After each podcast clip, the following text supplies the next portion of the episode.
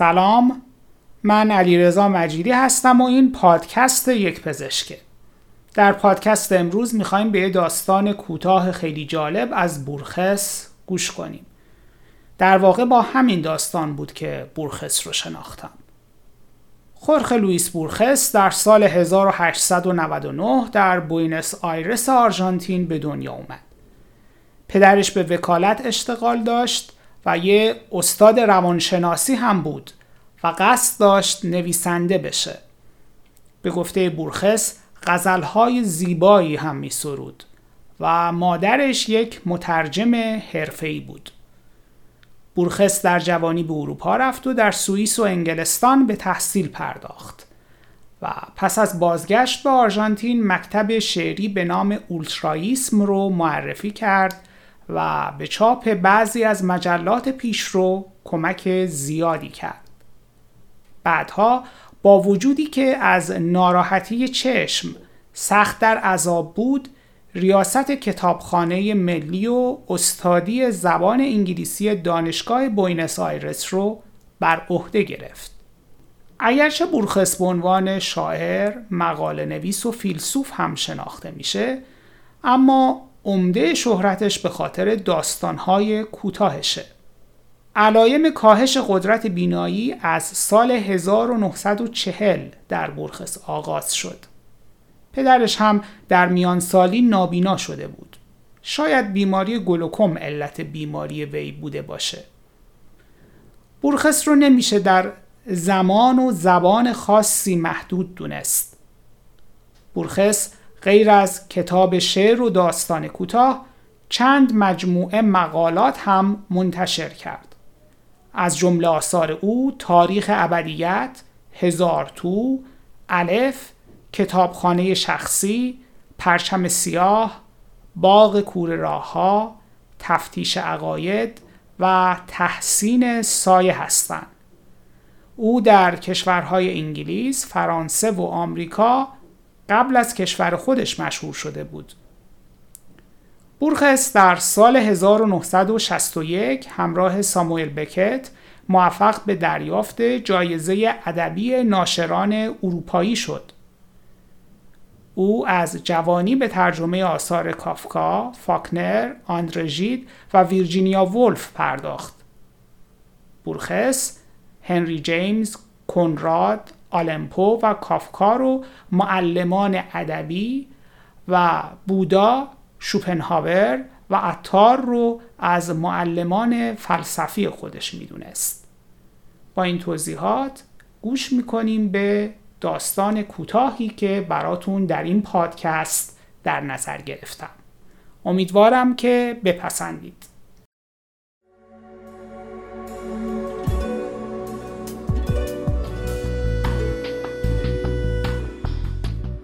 دبلیو دبلیو دبلیو دات شنوتو دات کام شما را به شنیدن این داستان دعوت می کند.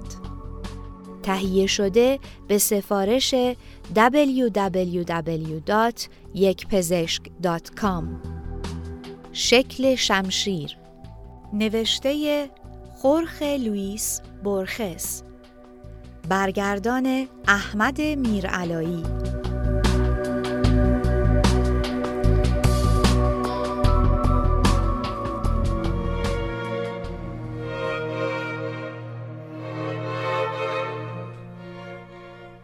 شکل شمشیر، اثر خورخه لوئیس بورخس.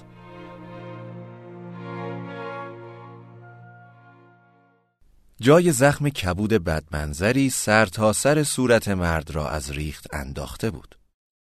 این زخم در یک سمت صورت شقیقه را و در سمت دیگر تا انتهای گونه را از هم دریده بود.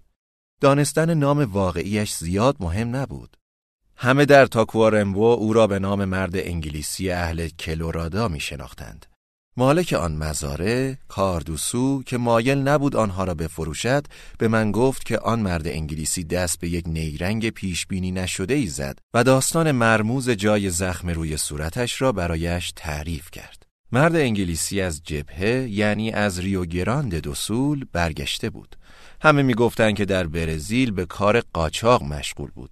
مرد انگلیسی برای جبران این زیانها پا به پای کارگران روزمزد خود کار می‌کرد. آنها می‌گویند که او آدم سختگیر و بیرحم و در عین حال بسیار منصف بود. آنها همچنین می‌گویند که مشروب خور قهاری بود. در طول سال دو بار خود را در اتاقی در خانه تابستانی حبس می‌کرد و وقتی بعد از دو یا سه روز انگار که از جنگ برگشته است، گیج، رنگ پریده، لرزان و هراسان بیرون می‌آمد. باز همان حالت ارباب منشی و ریاست طلبی خود را حفظ می‌کرد. من او را با چشمان سرد و بیروح، هیکل لاغر و پرتحرکش و سبیل خاکستری رنگ به یاد می‌آورم. به ندرت با کسی معاشرت می‌کرد. البته زبان اسپانیولی را در سطح ابتدایی و آمیخته با لغات و کلمات برزیلی صحبت می‌کرد. به جز بخشنامه‌ها و مدارک مربوط به امور تجاری که گاهگاهی دریافت می‌کرد، هرگز نامه‌ای برایش نمی‌رسید. آخرین باری که در مناطق شمالی مسافرت می‌کردم، طوفان و طغیان کاراگواتا مجبورم کرد که شب را در کلرادو بمانم. هنوز چند دقیقه ای از اقامتم نگذشته بود که احساس کردم ورود من به آنجا بسیار نابهنگام و بی‌موقع است.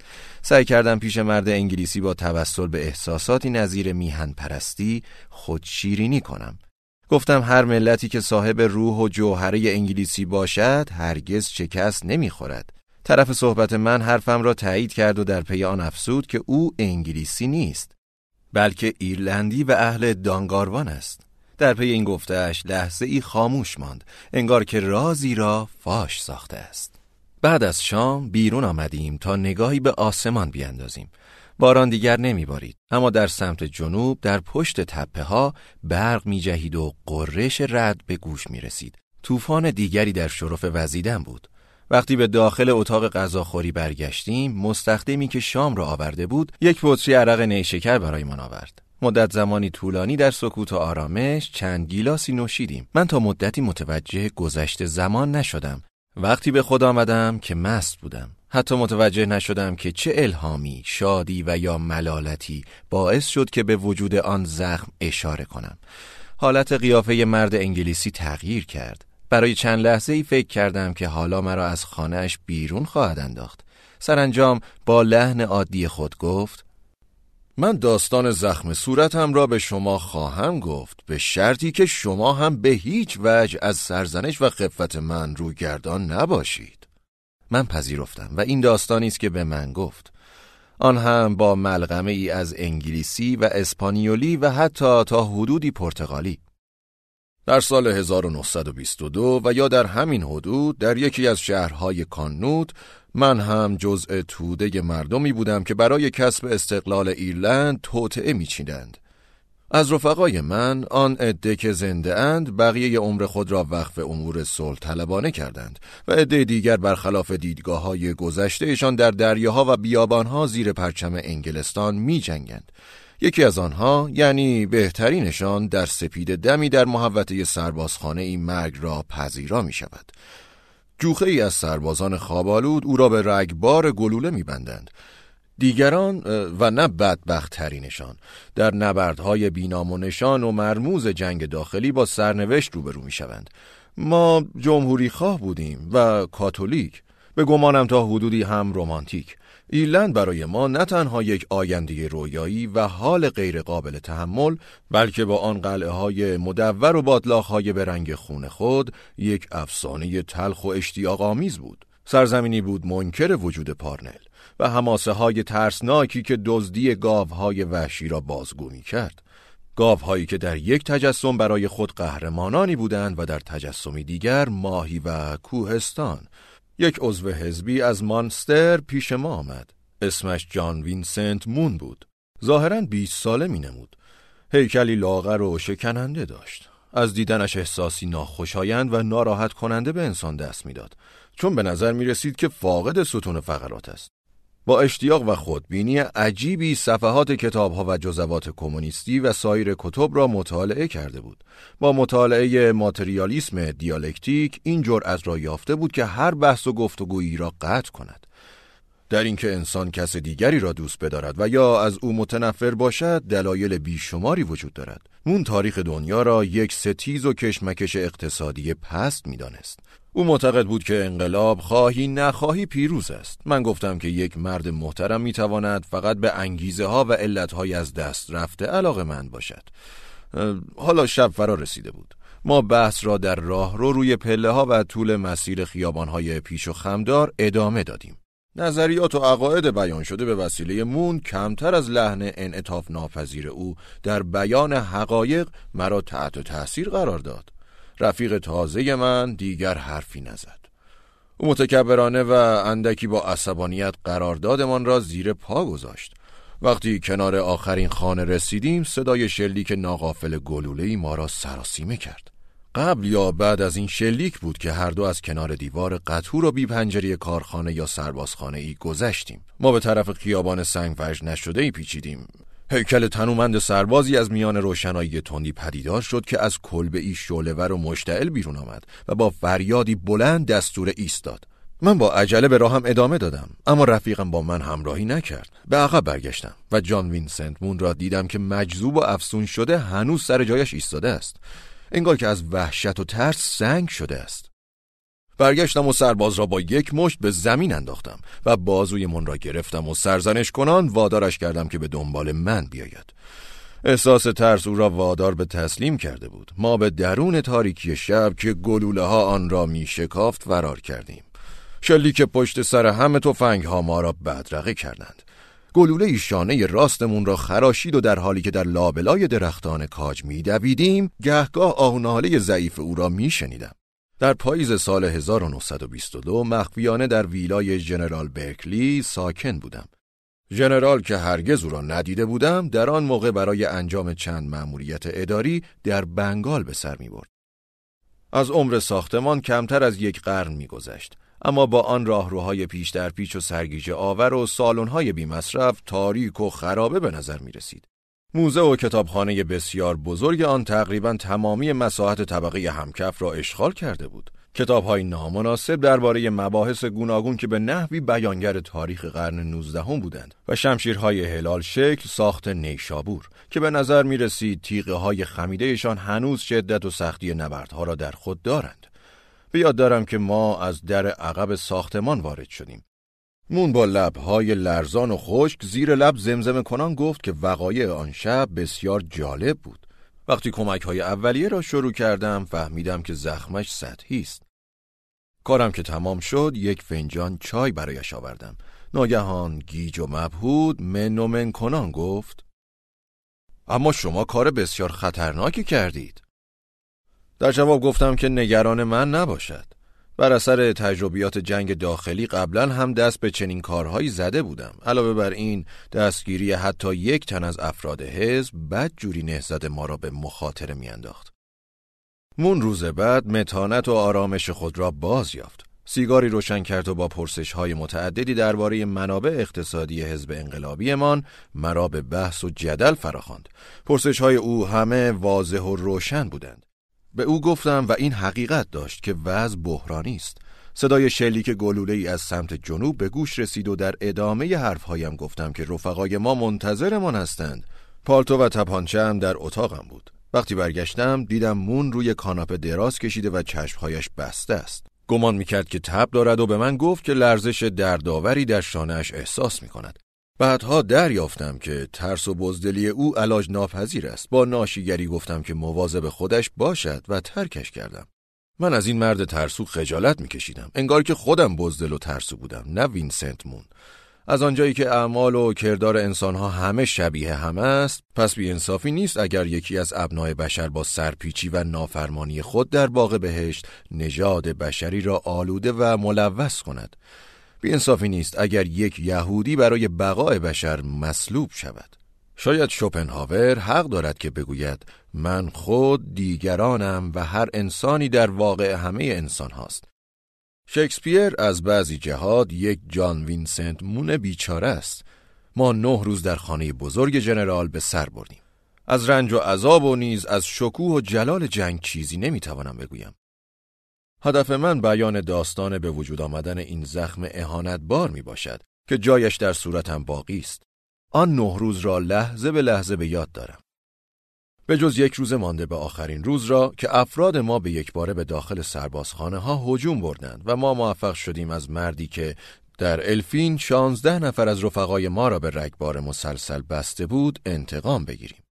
دمدمای سپید دم پنهانی از خانه خارج شدم. اوایل شب بود که برگشتم. رفیقم در طبقه بالا منتظرم بود. زخمش مانع شده بود که به طبقه پایین بیاید. من او را در حالی که کتابی درباره استراتژی نوشته اف ان مود و یا کلازوویتس در دست داشت کاملا به خاطر دارم. یک شب او پیش من اعتراف کرد من توپ را به هر سلاح دیگری ترجیح می دهم. او درباره نقشه های ما سوالاتی کرد. دوست داشت که از آنها انتقاد کرده و در صورت لزوم اصلاحشان کند. او همواره زیربنای اقتصاد اسف‌انگیز ما را تقبیح می کرد و با روش و دیدگاه جزمی و ملالتبار خود سرانجام مصیبت باری را دربارش پیش بینی می کرد. اغلب زیر لب منمن کنان می گفت ستونه افق فلمبه، یعنی این کار بازی با آتش است. و برای اینکه وانمود کند اهمیتی به ترس جسمانیش قائل نیست، تراوشات ذهنیش را بزرگ جلوه می داد. به هر حال خوب یا بد آن ده روز گذشت. روز دهم شهر به یک باره سقوط کرد و به دست سربازان نیروی ویژه انگلیس افتاد. آنها سوارانی بودند قد بلند و ساکت که در جاده ها و کوره راه های پرت و دور افتاده گشت می زدند. با وزش باد خاکستر و دود همه جا پراکنده می شد. در گوشه خیابانی جسدهایی را دیدم که روی زمین افتاده بودند. این جسدها مرا از آدمکی که سربازان برای تمرین تیراندازی در میدانهای عمومی مورد استفاده قرار میدادند کمتر تحت تأثیر قرار داد. من که سپید دم خانه را ترک کرده بودم قبل از ظهر برگشتم. مون داشت با کسی در کتابخانه صحبت میکرد. از لحن حرفهایش فهمیدم که با تلفن صحبت میکند. لحظه ای بعد اسم خودم را شنیدم و سپس اینکه من ساعت هفت به خانه باز خواهم گشت و بعد از آن راهنمایی هایی برای دستگیری من موقعی که از باغ عبور می کردم به گوشم خورد. دوست آگاه و منطقی من داشت به طور عادلانه مرا می فروخت. شنیدم که برای حفظ جان خودش تضمین هایی را می خواست. در اینجا داستان من گیج کننده و طولانی می شود. به یاد دارم که آن خبرچین را در راهروهای تاریک و ترسناک و روی پله‌های طبقات ساختمان تعقیب کردم. مون گوشه و کنار را خیلی بهتر از من می‌شناخت. یکی دو بار رد او را گم کردم. سرانجام قبل از اینکه سربازان مرا دستگیر کنند، او را در گوشه‌ای گیر آوردم.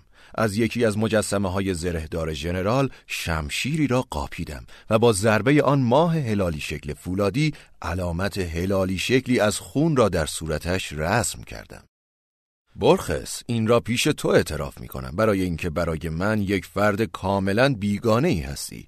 اهانت به من، آن هم از جانب تو، زیاد مرا آزار نمی دهد. در این موقع راوی از سخن گفتن باز ایستاد. متوجه شدم که دستهایش می لرزد. پرسیدم و اما مون چی شد؟ او یهوداوار پولی گرفت و به برزیل فرار کرد. بعد از ظهر در میدان شهر او دسته ای از افراد مست را دید که داشتن آدمکی را تیرباران می کردند. من بیهوده منتظر بودم که داستان خود را ادامه دهد. سرانجام از او خواستم که به حرفهایش ادامه دهد.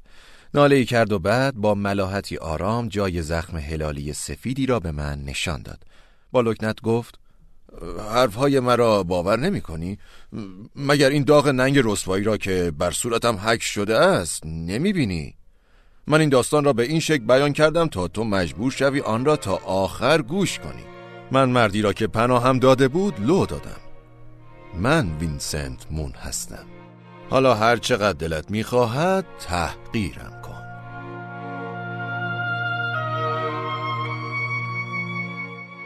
گوینده روح الله طالبی، آهنگسازان دیوید آرکنستون و النی کرین درو، تهیه شده در شنوتو، مرجع پادکست ها و کتاب های صوتی دبلیو دبلیو دبلیو دات شنوتو دات کام.